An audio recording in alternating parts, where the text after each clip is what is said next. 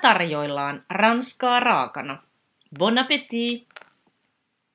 Minä olen Johanna Isosävi, ranskan kielen dosentti ja filosofian tohtori.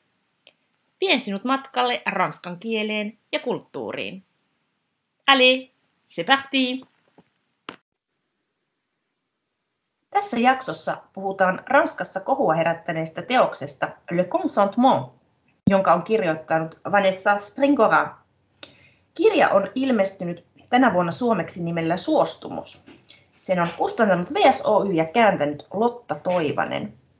Ja Vanessa Springora kuvaa kirjassaan sitä, kuinka hän noin 14-vuotiaana ajautui seksuaaliseen suhteeseen kuuluisan ranskalaisen kirjailijan kanssa, josta hän käyttää kirjassa alkukirjainta G. Tämä kaikki tapahtui Ranskassa 80-luvulla, jolloin älymystöpiireissä esiintyi häkellyttävästi laajaa hyväksyntää alaikäisten ja aikuisten välisille seksuaalisille suhteille. Kirjasta keskustelevat kanssani Pariisissa asuva toimittaja ja kirjailija Pihla Hintikka sekä kirjallisuuden tutkija ja kustannuspäällikkö Päivi Koivisto.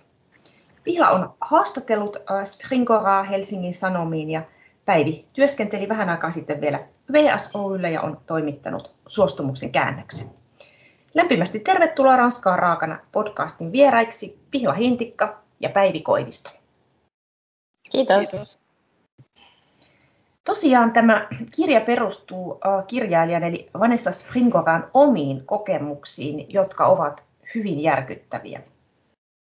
Mikä sai Springoran kirjoittamaan tämän teoksen monta kymmentä vuotta tapahtuman jälkeen? Ja ilmeisesti tämän teoksen kirjoittaminen ei ollut kirjailijallekaan mikään helppo prosessi, vai mitä Pihla? Joo, totta, että siihen tosiaan vaadittiin tämmöinen 30 vuoden prosessointiaika. Ja Vanessa Springora kertoi mulle haastattelussa, että hänellä oli muutama tällainen laukaiseva tekijä, joka sitten sai hänet aloittamaan tämän kirjoitusprosessin, eli vuonna 2013 tälle kirjailija Gabriel Matzneffille, joka hyväksikäytti Springoraa siis, annettiin tällainen Prix Renaudot -kirjallisuuspalkinto, joka on todella kuuluisa ja arvostettu. Ja sitten sen jälkeen vuonna 2017 Ranskaa kuohutti uutinen tällaisesta 11-vuotiaista Sara-tytöstä, joka oli lain mukaan harrastanut seksiä yhteisymmärryksessä 28-vuotiaan miehen kanssa. Ja silloin tämä kustannuspäällikkönä toimiva Vanessa Springora päätti, että nyt hän haluaa kirjoittaa tästä omakohtaisesta aiheesta. Ja hän oli kirjoittanut siis vuodesta 2014 asti jo tällaista niin kuin romaanikäsikirjoitusta, että hänen tarkoitus oli kirjoittaa tällainen Nabokovin Lolitasta inspiroitunut päiväkirjaromaani hänmuodossa, mutta sitten se ei jostain syystä toiminutkaan ja hän käänsi sen kokonaan niin, että hän rupesi kirjoittamaan fiktion sijaan ikään kuin oma elämäkerrallista kirjaa, eli muutti fiktion faktoiksi ja minä kertojan sinne mukaan. Ja sitten sen jälkeen tämä kirja ikään kuin syntyi melkein itsestään, niin hän sanoi, että hän iltaisin kirjoitti sitä muistikirjaan sänkynsä vieressä ja se syntyi se teksti sitten itsestään sen jälkeen, kun hän oli aika pitkään sitä yrittänyt kirjoittaa niin kuin fiktiivisessä muodossa. Aivan. Niin, minkä lajityypin kirja oikeastaan on kyseessä ja onko sillä jotain seurauksia, että mitä lajityyppiä eri ihmiset tulkitsee tämän kirjan edustavan? Mitä sanot tähän, Päivi? Joo, toi on kiinnostava toi, että hän ensin kirjoitti kirjaa romaaniksi ja se ei meinannut sitten onnistua sillä tavalla, joka on oikeastaan aika mielenkiintoista siinä, että jos on tämmöinen niin kuin raskas kokemus, traumaattinen kokemus, jonka käsittely on vienyt pitkää aikaa kirjoittajalta, niin tuntuisi ensiksi siltä, että se romaanimuoto olisi tosiaan se helpompi, koska siinä on heti se fiktion tuoma suoja ja pystyy tavallaan vetäytymään itsekin sinne sen fiktion taakse ja sillä tavalla turvallisemmin ikään kuin käsittelemään niitä kokemuksia. Mutta sitten tosiaan niin Springoralla kävikin niin, että se ei onnistunut se romaanimuoto, vaan vasta sitten, kun hän niin kuin päättikin, että tekee sen tosikertomukseksi, niin sitten se lähti käyntiin se kirjoitus. Ja tämä on musta mielenkiintoinen mekanismi, ja tätä jäänkin tässä nyt pohtimaan tavallaan, että mistä se, miksi just näin. Antoiko muuten Pihla hän tähän jotain syytä, että minkä takia se sitten lähti liikkeelle siinä vaiheessa, kun hän päättikin, että jättää sen fiktion pois? No hän itse sanoi siitä, että hän niin kuin yritti vuosia häivyttää itseään pois siitä tekstistä, ja sitten hän niin kuin huomasi, että kun hän otti itsensä siihen mukaan, niin se alkoi elämään se teksti, ja tavallaan hän niin kuin oli miettinyt sitä pitkään, että tavallaan se totuus ja sitten sen seuraukset tavallaan pelotti sitä niin paljon, että hän ei uskaltanut sitä aluksi lähteä kirjoittamaan oma elämäkerrallisena, ja just niin kuin sä sanoit, että tavallaan traumaattisista kokemuksista on voisi kuvitella ainakin, että on helpompi kirjoittaa ikään kuin etäännytetysti hän muodossa ja fiktion suojassa. Mutta sitten hän sanoi, että hän löysi semmoisen niinku rehellisemmän äänen sille.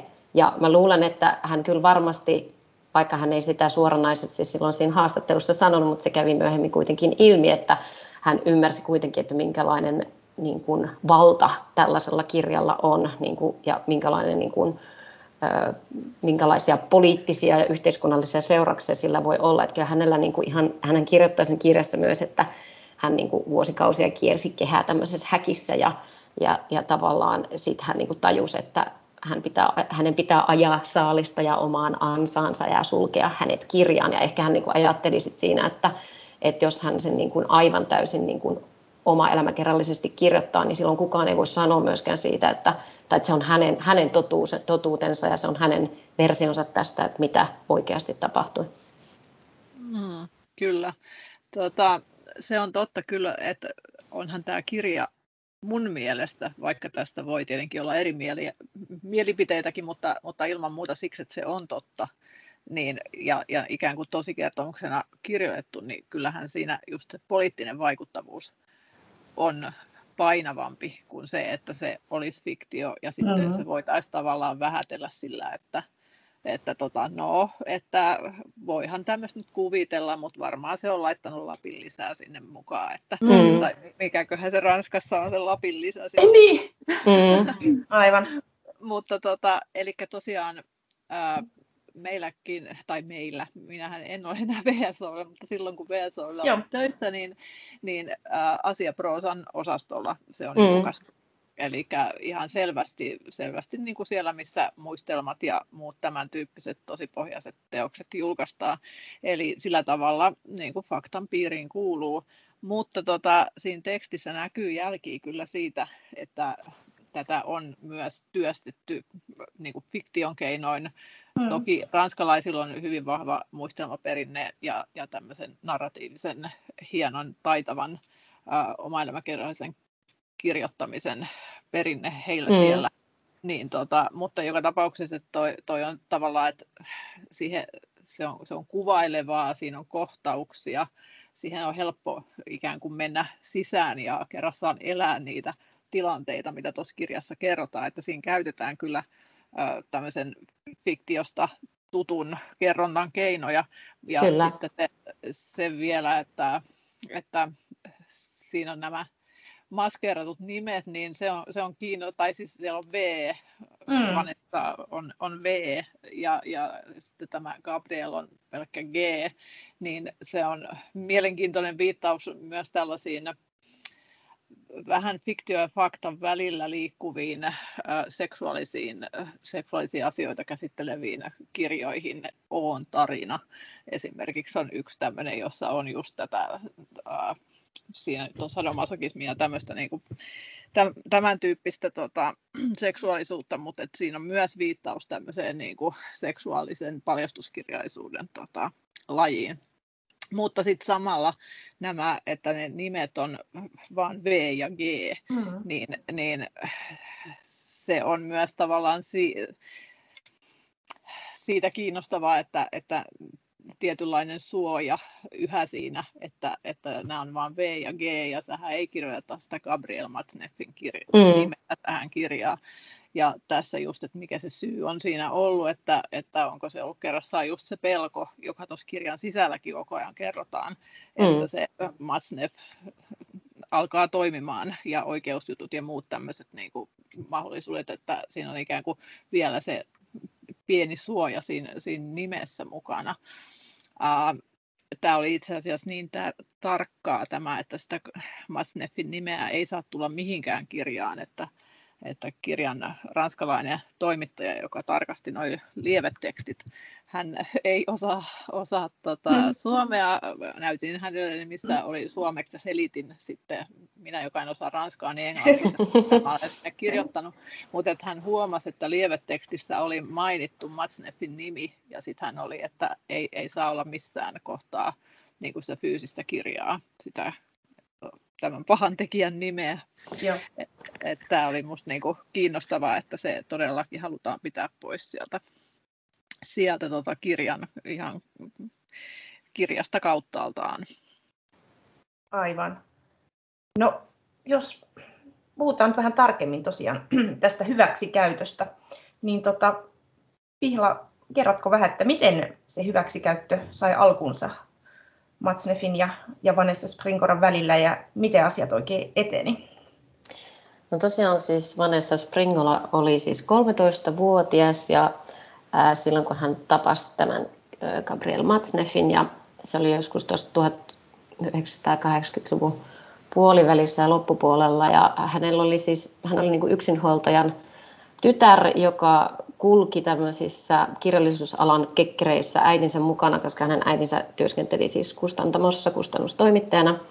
Ja Matzneff oli tähän aikaan 50-vuotias ja oli tämmöinen erittäin korkealle arvostettu kirjailija ja häntä kutsuttiin paljon television keskusteluohjelmiin ja hän oli tällainen kulttuuripersona, joka oli paljon esillä. Ja tämän illallisen aikana tämä Matzneff osoitti jonkunlaista kiinnostusta tätä Springoraa kohtaan ja hän oli tosiaan silloin 13-vuotias ja tällainen jotenkin hän siinä kirjassaan tosiaan hienosti tätä kuvailee sitä, että miten hän oli niin kuin tämmöinen helppo kohde ikään kuin, koska hän oli isänsä hylkäämä ja kirjallisuuden parissa paljon aikaa viettävä lukutoukka. Ja että kuinka hän niin kuin kaipasi rakkautta ja niin kuin myös niin kuin kaipasi sitä huomiota ja sai sitä sitten tällaiselta arvostetulta kirjailijalta, joka tietenkin imarteli häntä kovasti. Ja se lähti sitten käyntiin siitä, että Matzneff alkoi kirjoittaa tälle Springoralle kirjeitä, ja joihin hän sitten Springora jossain vaiheessa vastasi ja se, niin kuin, tämä suhde alkoi sitten, kun Springora oli täyttänyt 14 vuotta ja se kesti noin vuoden ajan. Ja se oli tosiaan tällainen Springoran perheen lähipiirin julkinen salaisuus, että suurin osa tiesi siitä, mutta kukaan ei tosiaan sit puuttunut siihen, että se jotenkin, no siihen on monta syytä varmasti, eikä sitä kukaan oikein pysty vieläkään selittämään, että miten näin tosiaan on voinut käydä, eikä tämä ole mikään yksittäistapaus myöskään, mutta että se, mitä se Springora sanoi minulle tuossa haastattelussa, mikä oli kauhean mielenkiintoista, oli se, että se tosiaan niin kuin, että häntähän ei niin kuin fyysisesti pakotettu siihen seksisuhteeseen, mutta että asia on hyvin monimutkainen, että nämä suostumukseen liittyvät kysymykset on paljon monimutkaisempia kuin mitä niin kuin laki on antanut esimerkiksi ymmärtää.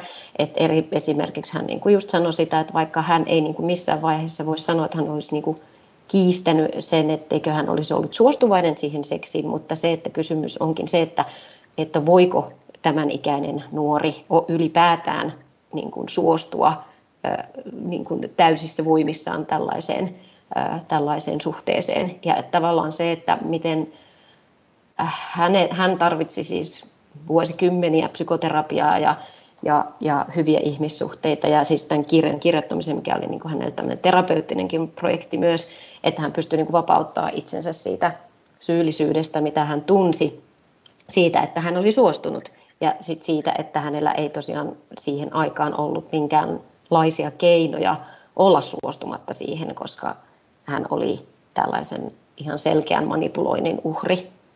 Niinpä. Ja palataan vähän myöhemmin vielä tuohon suostumuksen teemaa. Mä luen yhden otteen, miten Vanessa Springora kirjoittaa kirjassaan vähän niin kuin tätä ajan ilmapiiriä ja äitinsä suhtautumista. Eli Springora kirjoittaa näin. Äiti ei aluksi ole ollenkaan ilahtunut tilanteesta.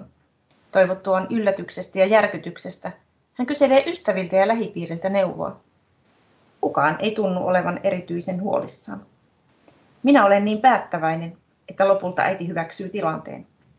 Ehkä hän luulee minua vahvemmaksi ja kypsemmäksi kuin olenkaan. Ehkä hän on myös niin yksin, ettei osaa toimia toisin. Ehkä hän tarvitsisi vierelleen miehen, tyttärelle isän, joka vastustaisi tätä epänormaalia, tätä mieletöntä, tätä asiaa. Jonkun, joka ottaisi ohjat käsinsä. Tarvittaisiin myös vähemmän salliva kulttuuriympäristö ja aikakausi. 10 vuotta ennen kuin tapasin Geen, eli 1970-luvun lopulla, monet vasemmistolehdet ja älyköt puolustivat julkisesti aikuisia, joita syydettiin luvattomista suhteista teini-ikäisten kanssa. Tämä oli tämä ote. Ja hänen kirjasta käy ilmi myös se, että eihän tämä Gabriel Matzneff myöskään peitellyt suhtautumistaan omissa kirjoissaankaan. Ja Vanessa Springora siteraa myös, mitä Matzneff itse asiassa kirjoitti kirjassaan alle 16-vuotiaat, eli Moins de 16, joka ilmestyi vuonna 1974. Ja siinä kirjoitettiin näin, eli Matzneff kirjoittaa näin. Minua ei kiehdo niinkään tietty sukupuoli kuin äärimmäinen nuoruus. Se, joka ulottuu 10–16 ikävuoteen, se tuntuu olevan paljon enemmän kuin mitä ilmauksella yleensä tarkoitetaan, se todellinen 3. sukupuoli. Ne on aika häkellyttäviä juttuja lukea. Pihla, miten tätä ajan ilmapiiriä Ranskassa voisi analysoida, koska nämä tuntuu todella erikoisilta nämä käsitykset. Joo, no siis näähän on erittäin häkellyttäviä ja karmeita ja siis eikä niitä täysin pysty ymmärtämään tai selittämään, että miksi ilmapiiri oli näin karmealla tavalla salliva, mutta jos nyt jollain tavalla pystyy tätä niin kuin ajankuvaa selittämään, niin Ranskassa elettiin silloin 80-luvulla vielä toukokuun 68 opiskelijamielenosoitusten jälkeistä tällaista seksuaalisen vapautumisen aikaan. Ja silloin rajat oli tarkoitettu ylitettäviksi ja oli ylipäätään kiellettyä kieltä, niin kuin Springorkin tässä kirjassaan kertoo, että kaikista kahleista pyrittiin siis vapaiksi. Ja tämä Springoran omien vanhempien sukupolvi oli, kerrotaan, että on niin sanotusti kärsinyt siitä, että seksuaalisuus oli jonkinlainen tabu ja kasvatuskulttuuri oli Ranskassa vielä erittäin katolinen ja naisten käyttäytymistä kontrolloitiin hyvin paljon. Ja se, mitä tavallaan ei vielä silloin niin kuin oikeastaan tajuttu tai haluttu ehkä nähdä, oli se, että tämä seksuaalisen vapautumisen kulttuuri tapahtui hyvin pitkälti aikuisten miesten ehdoilla. Että vaikka retorisesti tavallaan yritettiin puolustaa niin kuin kaikkien vapaata fyysistä nautintoa ja tavallaan seksuaalisuuteen heräävien nuorten vapautta niihin omiin haluisiinsa, että he olisivat niin kuin suljettuja niin kuin tabuihin ja että siihen ei, niin kuin seksuaalisuuteen ei liittyisi näitä tabuja, niin tavallaan joka tapauksessa kuitenkin siinä oli suuremmaksi osaksi kyse siitä, että yritettiin vapauttaa tai tietyt ihmiset yrittivät vapauttaa aikuisia ihmisiä niin kuin rikollisista toimistaan. Ja tavallaan tässä kirjassahan Springora myös kuvaa tätä aikakautta ja niin kuin sitä hänen ja Matzneffin niin kuin suhteen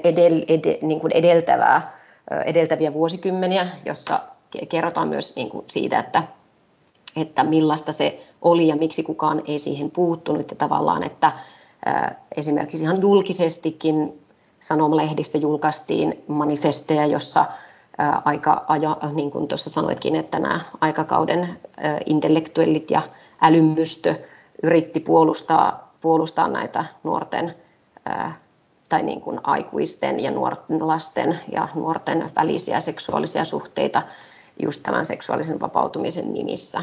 Ja siellä on itse asiassa mukana aivan järjetön määrä ja niin kuin nimiä, joita niin kuin jotka on siis arvostettuja filosofeja ja feministejä, Simone de Beauvoir, Jean-Paul Sartre, Gilles Deleuze, Louis Aragon, että niin kuin heidän mielestään siihen liittyi siis se, että 70-luvun lopulla oli, vai olisiko se ollut 60-luvun lopulla, niin joka tapauksessa siihen aikoihin yksi tällainen opettaja, jolla oli ollut suhde oppilaansa kanssa, teki itsemurhan. Ja sitten tavallaan siitä viristää keskustelu siitä, että kun tällaisia henkilöitä, aikuisia ihmisiä, joilla oli ollut seksuaalisia suhteita alaikäisten kanssa tai suoja-ikärajan nuorempien kanssa, että heidät laitettiin tutkintavankeuteen hyvin pitkäksi aikaa. Et sitä kritisoitiin kovasti, ja se liittyy just tähän niin kuin ajan ilmapiiriin, että ihmisiä ei saa kahlehtia ja nuorisoa ei saa kahlehtia ja että kaikilla pitää olla vapaus siihen, mutta niin kuin tämä Springoran kirja näyttää, niin on se, että siinä unohdettiin tavallaan, että se vapautuminen koskee suurimmaksi osaksi niitä aikuisia, eikä koskenut välttämättä niitä nuoria. Niinpä. Päivi, onko sinun mielestä tämä Vanessa Springoran tarina, varsinkin kun peilataan nyt niitä ajan yhteiskunnallisiin arvoihin, joista just puhuttiin ja Pihlakin puhui, niin onko tämä tarina jotenkin ranskalainen sun mielestä vai onko siinä enemmänkin niin kuin universaaleja piirteitä? No totta kai siinä on noita ranskalaisia tiettyjä juonteita, joita tässä just käytiin läpi, mutta se on valitettavan totta, että tämmöisiä pedofiilisiä ihmisiä on kaikkialla maailmassa ja siinä mielessä kiinnostavaa on se, että miten stereotyyppisesti nämä pedofiilit tekevät nämä tekonsa, että nyt samaan aikaan kun tämä Springoran kirja on tullut ulos, niin on esimerkiksi Amerikassa julkaistu paljonkin tämmöisiä muistelmia hyväksikäytöstä ja muita romaaneja ja mä itse olen esimerkiksi niistä kahta lukenut rinnalla, tässä Springoran rinnalla. Huvittavaa kyllä, toinen niistä teoksista, jota on Springoran rinnan lukenut, on nimeltään Vanessa, My Dark Vanessa. On se amerikkalainen nimi, Kate Elizabeth Russellin romaani, jossa on Vanessa-niminen tyttö myös päähenkilönä ja hyvin samantyyppinen on se tarina, mitä siinä kerrotaan vielä niin, että tämä kirjallisuus myös siinä on yksi elementti. Tuossahan Springoran kirjassa just Lolita on yksi teos, mihin viitataan ja myös useampiin klassikoihin, jossa on tämmöinen niin kuin eriparisen, iältään eriparisen rakastetun kertomus ja sama tuossa Vanessassa, jossa sit kerrotaan äidinkielen opettajan ja nuoremman hänen oppilaansa suhteesta, niin siinä myös sitten käytetään ikään kuin viettelyn välineenä ja perusteluna kirjallisuutta. Ja tämä on minusta aika mielenkiintoista näin niin kuin kirjallisuuden kannalta myös, että miten vahva väline kirjallisuus voi olla hyvässä ja pahassa, että sitä voidaan käyttää monen funktioon, että voi olla toisaalta myös niin kuin syntejä sillä puolustella. Sitten toinen vielä, jota tämä on ollut jännittävää, että mä oon myös Liisa Taddeon 3 naista. Siinä on yksi kertomus, siinä on siis kolme eri tämmöistä niin kuin naisen seksuaalielämäkertaa tämä journalisti Liisa Taddeo on kirjoittanut ja yksi näistä on jälleen aivan toisinto näiden kahden Vanessan kertomuksesta.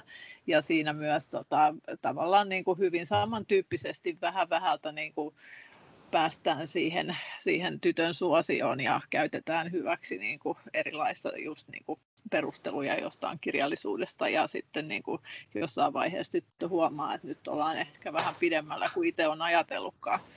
Ja se, mikä sitten vähän näistä niin kuin takaisin tuohon aikaisempaan, mitä mut kysyttiin just tästä lajin merkityksestä, niin tässä tuli siinä My Dark Vanessa, eli suomeksi Vanessa vaan, niin siinä tuli semmoinen keskustelu, että millä lajilla, kirjallisuuden lajilla tämän tyyppisiä asioita pitäisi käsitellä. Ja tämähän on romaani, tämä Russellin Vanessa, se on romaani, ja hän joutui sellaisen hyökkäyksen kohteeksi, että käyttääkö hän siinä romaanin kirjoittaessaan hyväksi niiden naisten kokemuksia, jotka oikeasti on kokenut nämä traumaattisesti, ja tekee rahaa sillä toiminnallaan.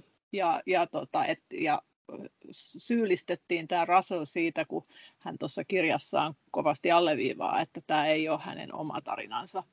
Ja tästä tuli pitkä keskustelu ja loppujen lopuksi se sitten johti siihen, että tämä Russell joutui paljastamaan, että oikeasti minä olen sittenkin kokenut jotain samankaltaista, että mullakin on ollut tämmöinen niin kuin tämmöinen opettajakontakti, joka muistuttaa tätä romaanin tarinaa.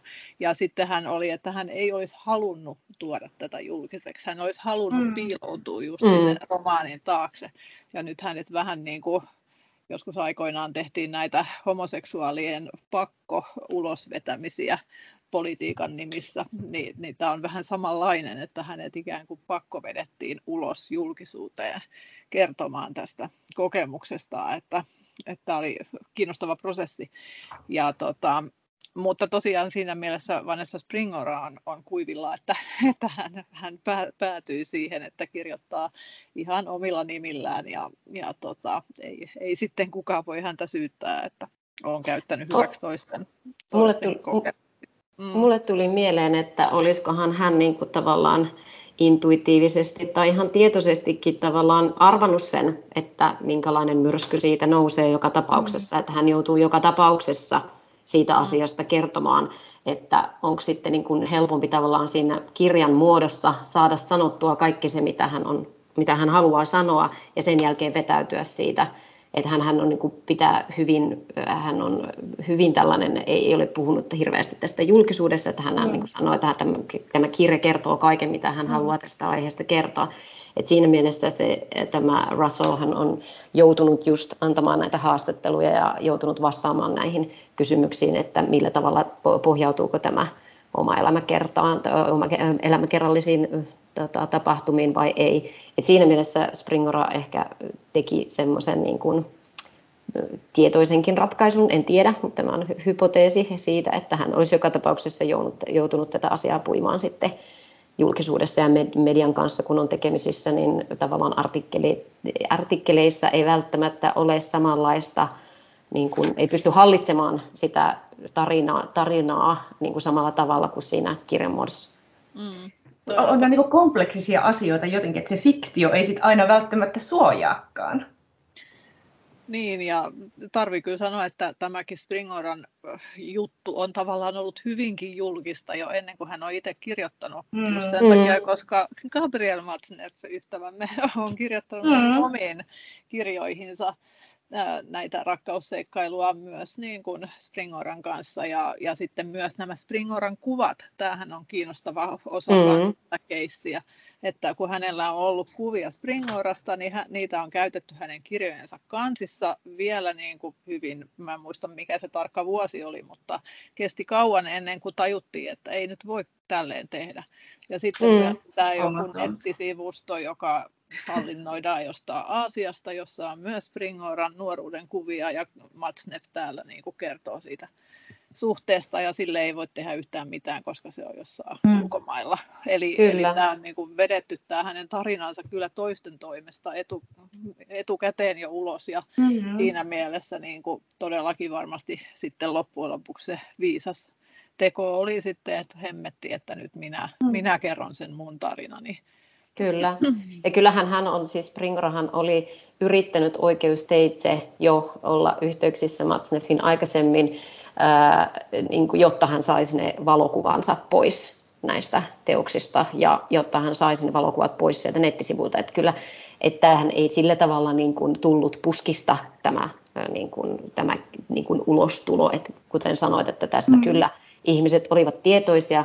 Ja se, mikä mun mielestä on tässä mielenkiintoista, kun ajattelee sitä ajankuvaa, on se, että ja miten Springora sinne kirjassaankin kertoo, että kuinka kukaan ei niin kuin puuttunut siihen, että tuli sitten lastensuojelu tai poliisi tai koulu tai oma äiti tai ylipäätään läheiset aikuiset eivät puuttuneet siihen, mutta sitten kuitenkin Matzneff esimerkiksi niin kuin hyvin tietoisesti kielsi Springoraa lukemasta niitä hänen tiettyjä kirjojaan. Ja hänhän sitten niin kuin siinä kirjassaan kertoo, kuinka hän 15-vuotiaana sitten luki näitä kiellettyjä kirjoja ja tajusi silloin, että tämä, mitä Matzneff niin kuin tekee systemaattisesti, että hän ei ole vaan niin kuin murrosikäisistä nuoresta seksuaalisesti kiinnostunut henkilö, vaan että hän on myös pedofiili ja hän kirjoitti näistä Manilan matkoistaan ja muusta, että tämä on siis todella monimutkainen vyyhti monenlaista, tai tässä on niin kuin hirveästi kiinnostavia aineksia, että toivottavasti tästä tulee paljon kirjallisuuden tutkimusta, koska tämä on niin kuin yhteiskunnallisesti totta kai erittäin tärkeä, mutta myös niin kuin kirjallisuuden tutkimuksen kannalta niin hyvin kiinnostava kirja. Kyllä. Palataan tähän suostumuksen teemaan, jota Pihla jo vähän tuossa aloitteli, että kirjan nimi on siis Suostumus, Le Consentement, ja tässä kirjassa Vanessa Springora siteeraa ranskalaisen sanakirjan määritelmää tälle suostumukselle. Ja hän kirjoittaa näin, että etiikassa vapaa ajatustoiminta, jolla ihminen sitoutuu täysin hyväksymään tai tekemään jotakin. Juridiikassa alaikäisen vanhempien ja holhoojan antama avioliittolupa.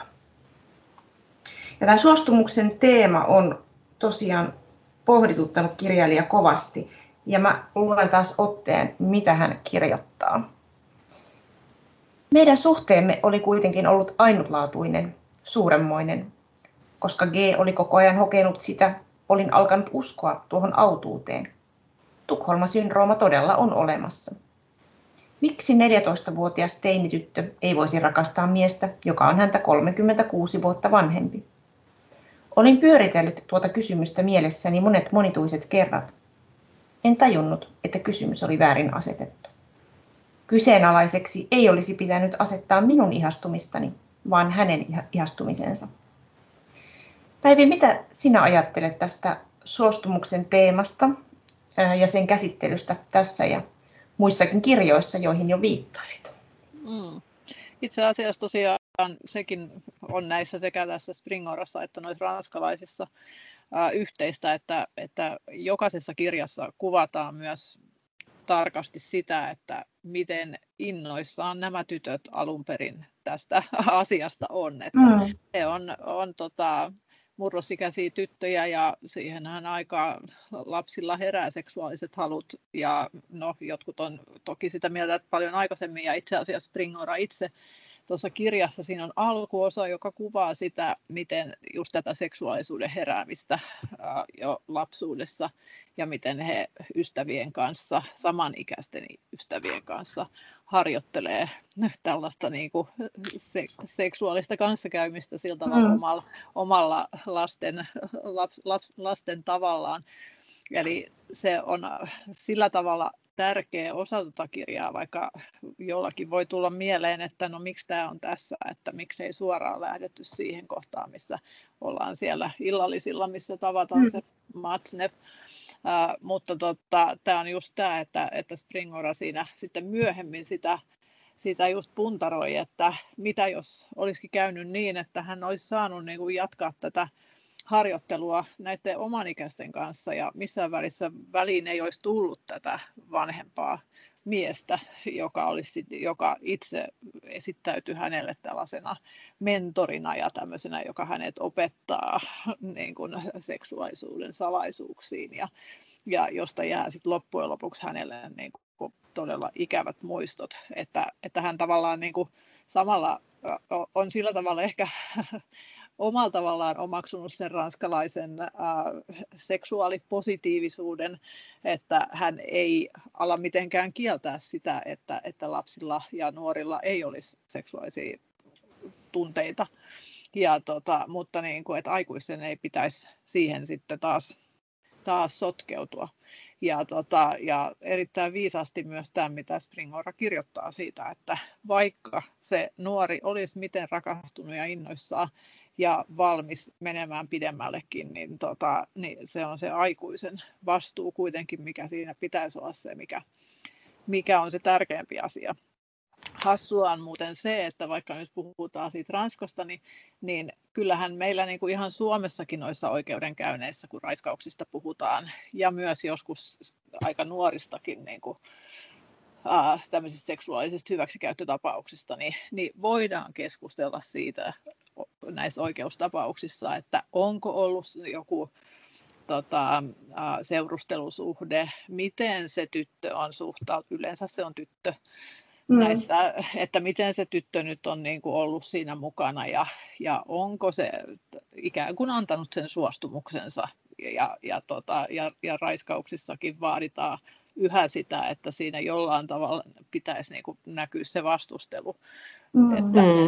Että tavallaan tähän sama keskustelu, joka tuosta Springorasta luettuna suomalaisilta eka tuntuu, että niin kuin, voi herran tähden, että ne on aivan pimeitä, niin se kuitenkin näkyy myös tässä suomalaisessa keskustelussa myös. Että sillä tavalla niin kuin ihan ajankohtainen meidänkin miettiä tätä asiaa. Tosi hyvä pointti kyllä. No lopulta Vanessa Springora pääsi eroon suhteesta G:hen. Tämä irrottautumisprosessi oli monin tavoin hankala. Mieshän ei sitä hyväksynyt, mutta kyllä tämä äidinkin suhtautuminen tuntuu käsittämättömältä. Mä luen taas otteen tästä kirjasta. Kun kerron äidille, että olen jättänyt G:n, hän on ensin sanaton ja sanoo sitten surullisen näköisenä. Voi sitä poloista. Oletko varma? Hän jumaloi sinua. G väsyy ahdistelemaan minua kirjeillä ja soittelemaan äidilleni, jota hän on yötä päivää anellut estämään välirikkomme. No, Pihla viittasikin, että Vanessa Springora tarvitsi aika pitkän psykoterapian päästäkseen yli tästä kaikesta. Mutta nythän hän lopulta itse työskentelee samassa kustantamossa, joka julkaisi 70-luvulla Matzneffin kirjan alle 16-vuotiaat. Miten tässä oikein näin kävi? Pihla, mitä sanot? No tosiaan mä itsekin kysyin sitä silloin Springoralta, kun haastattelin häntä Hesarin, ja hän sanoi, että hän oli totta kai varmistanut sen, että sitä alle 16-vuotiaat kirjaa ei enää painettu eikä myyty siellä kustantamossa. Tämä on hyvin mielenkiintoista siis siinä mielessä, että kun Springora tosiaan itse on nyt siellä on työskennellyt vuosikausia kirjallisuuden parissa, se mitä mä halusin tuossa aikaisemminkin sanoa itse asiassa tuosta niin kuin aikakaudesta ja mikä tuli tuossa sun tässä anekdootissakin tai tässä sitaatissa ilmi, niin on se, että, siis, että kirjallisuus on Ranskassa. Että se miksi tämä on niin kuin hyvin siinä mielessä ranskalainen tapaus, vaikka Päivi just sanoi, että tämä kirjallisuus on niin kuin teemana myös näissä muissakin hyväksikäyttöä käsittelyissä kirjoissa ympäri maailmaa, on se, että siis kirjallisuus on nostettu täällä sitä tavallaan jalustalle. Että niin kuin kirjallisuusmaailmahan on hyvin patriarkaalinen ja hyvin miesvaltainen Ranskassa, ja sitten tavallaan tämmöiset niin kuin kirjallisuusnero tai tämmöinen jonkinlainen taiteilijaneron käsite on yhä edelleen hyvin vahva, ja sitä tietenkin on Me Too ja nämä viime vuodet ollaan yritetty purkaa ja niin kuin, rusentaa näitä valta-asetelmia, mutta se on yhä edelleen vielä sellainen asia, mikä varmasti on myös vaikuttanut tähän Springoran niin kuin omaan työhön niin kuin kustannuspäällikkönä tai kustannusjohtajana, mutta myös siis kirjailijana, että hänellä kesti tosiaan niin kauan, että hän pystyi tämän kirjan kirjoittamaan, koska tämä, niin kuin, sitä on ehkä vaikea niin kuin itsekään ymmärtää, jos ei ole siellä niin kuin ranskalaisen kirjallisuusmaailman ytimessä, että minkälaiset valta-asetelmat, minkälaiset voimat siellä jyllää. Ja tässä on hyvä esimerkki esimerkiksi se, että tämä Prix Renaudot, minkä Matzneff sai 2013, joka sitten oli tällainen yksi laukaiseva tekijä tälle Springoralle, että hän niin kuin kuppi tuli täyteen ja hän oli, että no niin, nyt minun on pakko kirjoittaa tämä niin kuin vastine, että miten tämä voi olla mahdollista, että tällaiselle henkilölle annetaan näistä esseistä arvostettuja kirjallisuuspalkintoja. Niin vaikka sitä polemiikkia on nyt niin kuin käyty siitä, että kun siinä Renaudot-tuomariston yksi puheenjohtaja on Matzneffin tällainen niin kuin oikea käsi niin sanotusti, joka on käynyt niillä Manilan matkoilla hänen kanssaan ja muuta, ja hän on monta vuotta yritti saada Matzneffia saamaan tätä palkintoa, ja, niin hän yhä edelleen istuu siellä tuomariston puheenjohtajana. Että tämä on niin kuin hyvin kuvaavaa jotenkin, että tavallaan vaikka tämä Springoran kirja on niin kuin vaikuttanut totta kai hyvin monen asiaan, niin silti tämä kirjallisuusmaailma on jotenkin sellainen, niin kuin, että se ei jotenkin pysyy aika järkähtämättömänä. Että mä luulen, että siis Springorahan tavallaan hänestä tuli kustannusjohtaja kuukautta ennen kuin tämä kirja julkaistiin. Ja hän on hyvin keskittynyt siihen omaan niin kuin romaanien kustantamiseen ja näin. Ja hän tekee sitä niin kuin aivan omalla tavallaan. Hän on niin kuin erottanut nämä kaksi asiaa jotenkin niin kuin aivan täysin toisistaan. Mutta onhan hänellekin ihan selkeästi varmasti niin kuin ironista tavallaan se, että hän istuu siellä samassa kustantamossa, joka on julkaissut nämä Matzneffin kirjat tai tämän kirjan, mitä on käsitelty tällaisena niin kuin, ikään kuin pedofiilien oppikirjana jotenkin, että jos haluaa tietää, millä tavalla lapsia niin kuin voi manipuloida seksuaaliseen kanssakäymiseen, niin sitä on niin kuin yritetty esittää myös oikeuteen, että tämä kirja toimii juuri tällaisena niin kuin manuaalina ikään kuin siihen. Mutta tosiaan hän tarvitsi monta vuotta psykoterapiaa ja niitä hyviä ihmissuhteita, että hän itse kertoi haastattelussa, että äitiys tietenkin on ollut yksi tekijä, mikä on niin kuin, mikä sai hänet kirjoittamaan tämän kirjan, ja tavallaan niin kuin, että kun äitinä hänen miehellään on 20-vuotias tytär tällä hetkellä ja heillä on yhteinen teini-ikäinen poika, niin hän niin kuin tajusi siinä tavallaan kasvattaessaan teini-ikäistä tyttöä kotona, että hän niin kuin tavallaan eli sen lapsuutensa itse uudelleen. Ja kun hän niin kuin siinä vaiheessa ehkä hän jotenkin niin kuin kertoi ymmärtäneensä sen, että kuinka helppo saalis tällainen hyväksyntää etsivä ja jotenkin sellaista siirtymävaihetta elävä epävarma teini on. Ja että tavallaan se antoi niin kuin sitten rohkeutta kirjoittaa sen kirjan, jotta niin ei tapahtuisi enää koskaan, mutta myös hän halusi näyttää tällä kirjallaan ja varmaan omalla tämmöisellä niin kuin esimerkillään näyttää myös sen, että tämä tapahtuma, vaikka että sen ei tarvitse niin kuin määrittää häntä niin kuin kokonaan, vaan että se voi olla osa hänen tarinaansa ilman, että sen on pakko tuhota ihan kaikki hänen elämässään. No sä Pihla sanoit, että ranskalaisessa kirjallisuudessa ei ole välttämättä muuttanut niin paljon, ja siellä istuu samoja henkilöitä päättämässä palkinnoista, mutta onko sun mielestä tällä teoksella ollut jotain vaikutusta laajemmin niin kuin ranskalaiseen yhteiskuntaan? Siis kyllä, totta kai on, ja siis tämä on ehkä nyt tuli vaan tuosta Prix Renaudot kirjallisuuspalkinnosta mieleen, kun tätä polemiikkia on täällä käyty, mutta siis onhan tämä teos ihan totta kai vaikuttanut yhteiskuntaan ihan siis henkiseen ilmapiiriin ja ihan konkreettisestikin, että nythän huhtikuussa Ranskassa parlamentti on vahvisti yksimielisesti lain, joka määrittää sukupuoliyhteyden alle 15-vuotiaan lapsen kanssa aina raiskaukseksi. Ja teosta voi saada siis enimmillään 20 vuotta vankeutta. Ja tosiaan siis tämä suojaikäraja on siis Ranskassa ollut aikaisemminkin 15 vuotta, mutta se ei ole ollut automaattisesti raiskaus, vaan siitä just on keskusteltu tästä suostumuksesta ja suostumuksellisuudesta, että hän saakka on pitänyt voida niin kuin oikeudessa todistaa, että siihen tekoon on liittynyt jollain tavalla pakottamista tai väkivaltaa, että jotenkin se fyysisesti pitäisi näkyä, se raiskaus. Ja tämä on, sitä on siis tätä lakia kyllä niin kuin, luonnehdittu ja kuvattu ihan historialliseksi, ja siihen tämä Springoran kirja ei ainoastaan, mutta se on varmasti ollut yksi laukaiseva tekijä, että tästä asiasta on ruvettu keskustelemaan, ja tässä vahvistetussa laissa on toki myös siis sellainen pykälä, että jos molemmat osapuolet on nuoria, niin sitä ei kriminalisoida, vaan että ikäeroksi on määritelty 5 vuotta. Että jos on 5 vuoden ikäero, niin sitten se määritellään raiskaukseksi, jos on toinen osapuolista on alle 15-vuotias.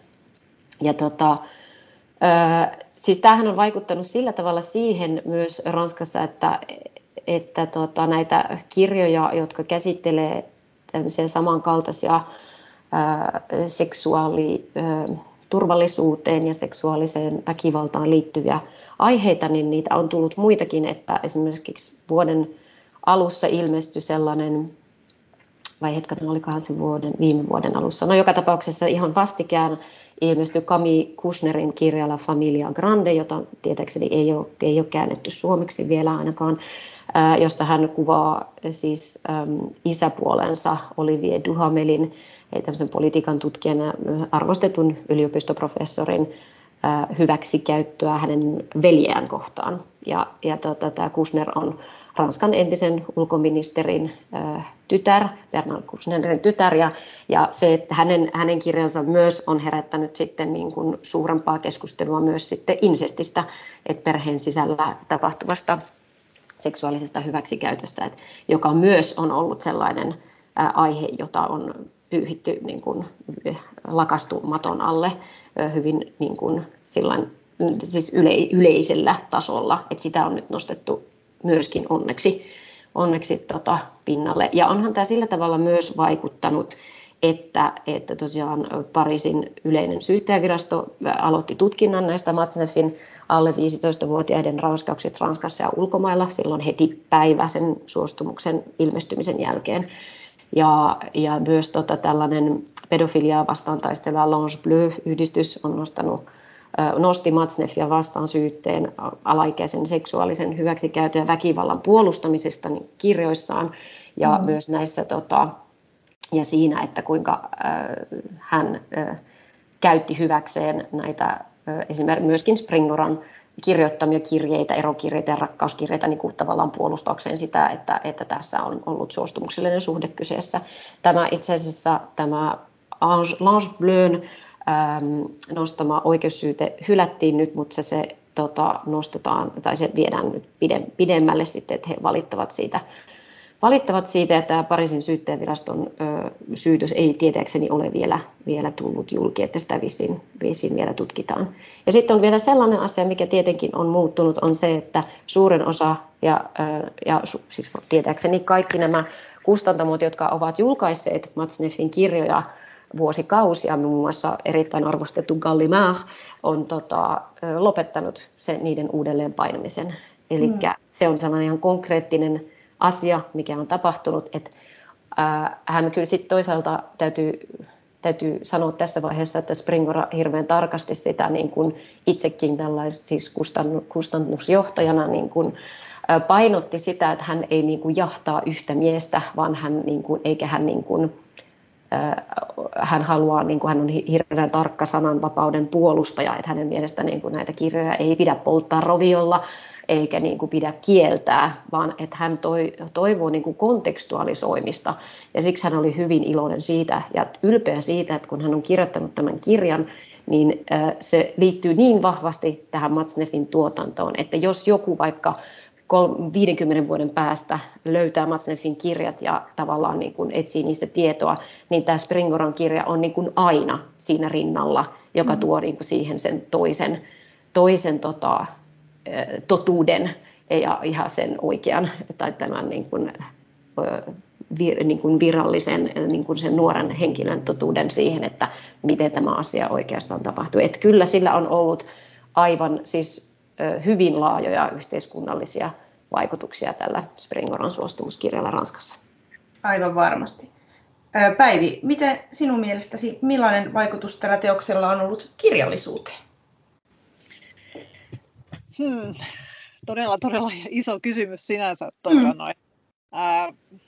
Mä ehkä ennemmin vastaisin siihen, että miten, jos tuossa nyt kuultiin, miten tavallaan Ranskassa, mitä kaikkea tapahtui liittyen tähän kirjaan, niin mua ehkä itseäni niin kuin voisin ottaa taas tämän Suomi rinnastuksen, koska niin kuin tavallaan kirjallisuuden laajassa kuviossa, niin tavallaan tämä on yksi todistus taas näistä niin kuin seksuaalisten rajojen rikkomisesta, joita nyt ilmestyy yhä enemmän, ja se on hienoa että niitä ilmestyy. Ja sitten just Suomen kontekstissa, niin silloin kun pohdittiin sitä, että onko tämä nyt semmoinen siellä WSOYllä, että kannattaako tämä nyt kääntää. Ja siinä oli sitten vähän mietintää just, että kun tämä on ranskalainen, niin mitä se nyt, että tuntuuko se jotenkin liian eksoottiselta tai kun aivan hirveästi ei kyllä Ranskasta käännetä tietokirjallisuutta eikä no toki enemmän kaunoa, mutta sillä tavalla, että se on vähän sellainen harvinaisuus. Ja itse minä ja varmasti myös kustannuspäällikkö oli samaa mieltä, että siinä on yksi just hieno asia, että me saadaan tästä aiheesta myös toista perspektiiviä kuin se amerikkalainen, mikä meille ehkä kaikille helpottaa.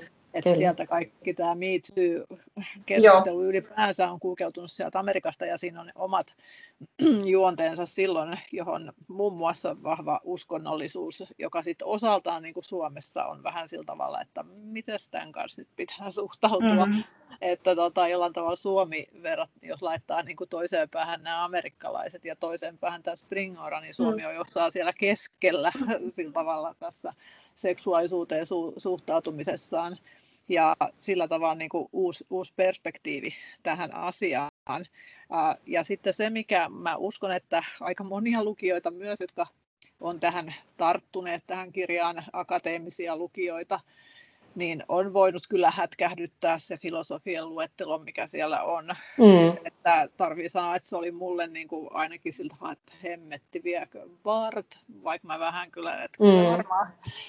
Ei se ole suuri yllätys, mutta ja sitten mä olin toisaalta, että no hyvä se Foucault, ei sentään.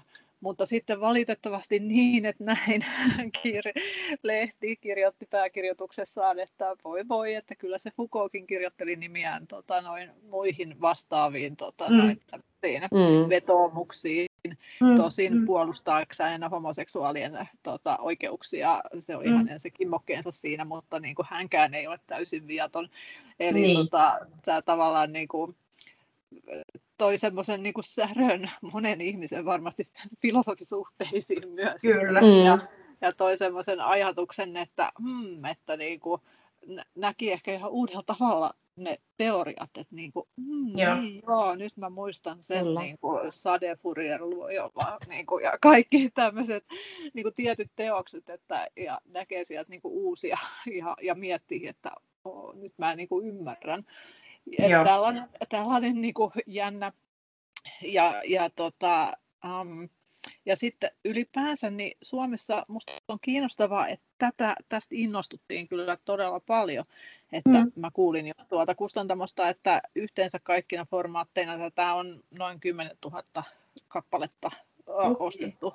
Joo. Eli se ei tarkoita, että fyysistä kirjaa pelkästään vaan just nämä lukuaikapalvelut mukana, mutta niin kuin se on iso määrä. Ja vielä tosiaan käännetylle tietokirjalle, joka kuitenkin on tämmöinen tavallaan naisten, jollain tavalla jo kannesta niin kuin naisille vähän niin kuin brändätty, niin 10 000 kappaletta on iso määrä. Eli sillä tavalla se on kohdannut aika monta lukijaa ja lukijat on kyllä ollut siitä vaikuttuneet.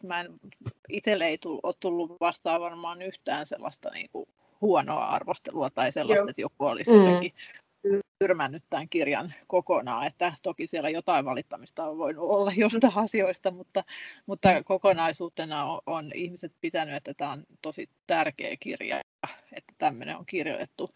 Ja sitten meillä Suomessa sitten tämä liittyy kyllä keskusteluihin, jotka sattumoisin on tässä aika samaan aikaan käynyt esimerkiksi Meio Valtsarin oikeudenkäynti liittyen hänen taiteen nimissä niin kuin näihin naissuhteisiin, niin sekin oli semmoinen, mikä oli ihmisten silmien edessä just kulttuuripiirien niin kuin vuosikaudet, niin kuin katsottiin juhlissa, onpas sillä nuori nainen käsipuolessa.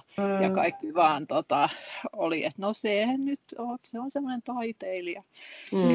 Elikkä tämä niin kuin, ja moni silloin, kun tämä tavallaan nostettiin esille, niin tunsi sitä samaa niin kuin huonoa omatuntoa, mikä tuossa Springoran kirjassakin niin kuin tulee esille, että miten tämmöinen nyt on voinut olla meidän silmien edessä näin kauan, ja ketään ei ole puuttunut. Niin tämmöistä samanlaista kyllä ihan meilläkin tapahtuu. Että sillä tavalla samastuttava, vaikka ensi ajatuksella voisi tulla mieleen, että onko tämä ranskalainen yhteiskunta nyt jotenkin liian erilainen ja liian jotenkin intellektuelli kirjahan nimittäin on myös niin kuin vahvasti sellainen niin kuin sivistyneen ja paljon lukeneen ihmisen kyllä kirja, että se ei ole mikään sensaatiokirja, että se ei markkinoi itseään millään sellaisilla halpahintaisilla trikeillä, vaan varsin toteavasti ja silleen analyyttisesti kertoo tuon tarinan ja sellainenkin suomalaisiin toimii, että ei pidä aliarvioida lukijoita. Se on kyllä totta, että siis mäkin ajattelin, että mun pitää sanoa siitä tyylistä, että se tyyli on niin toteava ja tavallaan tyyni ja jollain tavalla, miten sen sanoisi, jotenkin vähän niin kuin lamaantunutkin jopa, että se on tavallaan, että siinä on se asia esillä ja se kerrotaan hyvin sillä tavalla niin kuin toteavasti, niin se jotenkin osuu vielä jotenkin syvemmälle. Ihan niin kuin tälleen, mä luin sen ranskaksi ja suomeksi ja asun Ranskassa, mutta siis olen suomalainen, niin se tuntuu, että se kyllä niin kuin ylittää niin kuin valtion rajoja, että se tapa, millä se on kerrottu myös, niin on erittäin hienosti tehty. Joo, tämä kannattaa. Mä haluan myös sanoa tämän, jota aika harvoin sanotaan tuosta Springoran kirjasta. Minä nimittäin kyllä nauroin siellä muutamassa kohdassa, koska hänellä on myös semmoinen niin kuin varsin sarkastinen otte ja varsinkin psykoanalyysi saa siellä yhdessä kohdassa kyllä niin kyytiä, että, niin kuin, että aivan niin kuin mainioit kohtia paikkapaikoin, että se ei ole pelkästään semmoinen synkistelevä kirja, vaan siinä on se välimatka, mikä hänellä on siihen kerrottuun, niin on paitsi se, että se on semmoinen analyyttinen ja toteava, mutta myös sellainen, että hän näkee tietyissä asioissa silleen, että voi herranen aika, kyllä tämä on aika hullu ollut. Että, ja ihanasti se kyllä välittyy sieltä lukijalle myös. Kannattaa jokaisen lukea itse. Suosittelen kyllä lämpimästi, että tämä on niin valtavan koskettava kirja. Tämä suostumus voi lukea alkukielellä ranskaksi tai Lotta Toivasen erinomaisena suomennuksena. Tämähän on kooltaan suhteellisen pieni, mutta sisällöltään erittäin painava. Paljon kiitoksia vierailustanne Ranskaa raakana -podcastissa. Pihla Hintikka ja Päivi Koivisto. Kiitos. Kiitos. Voit lukea lisää kielen ja kulttuurin ilmiöistä blogistani johanna.isosavi.com.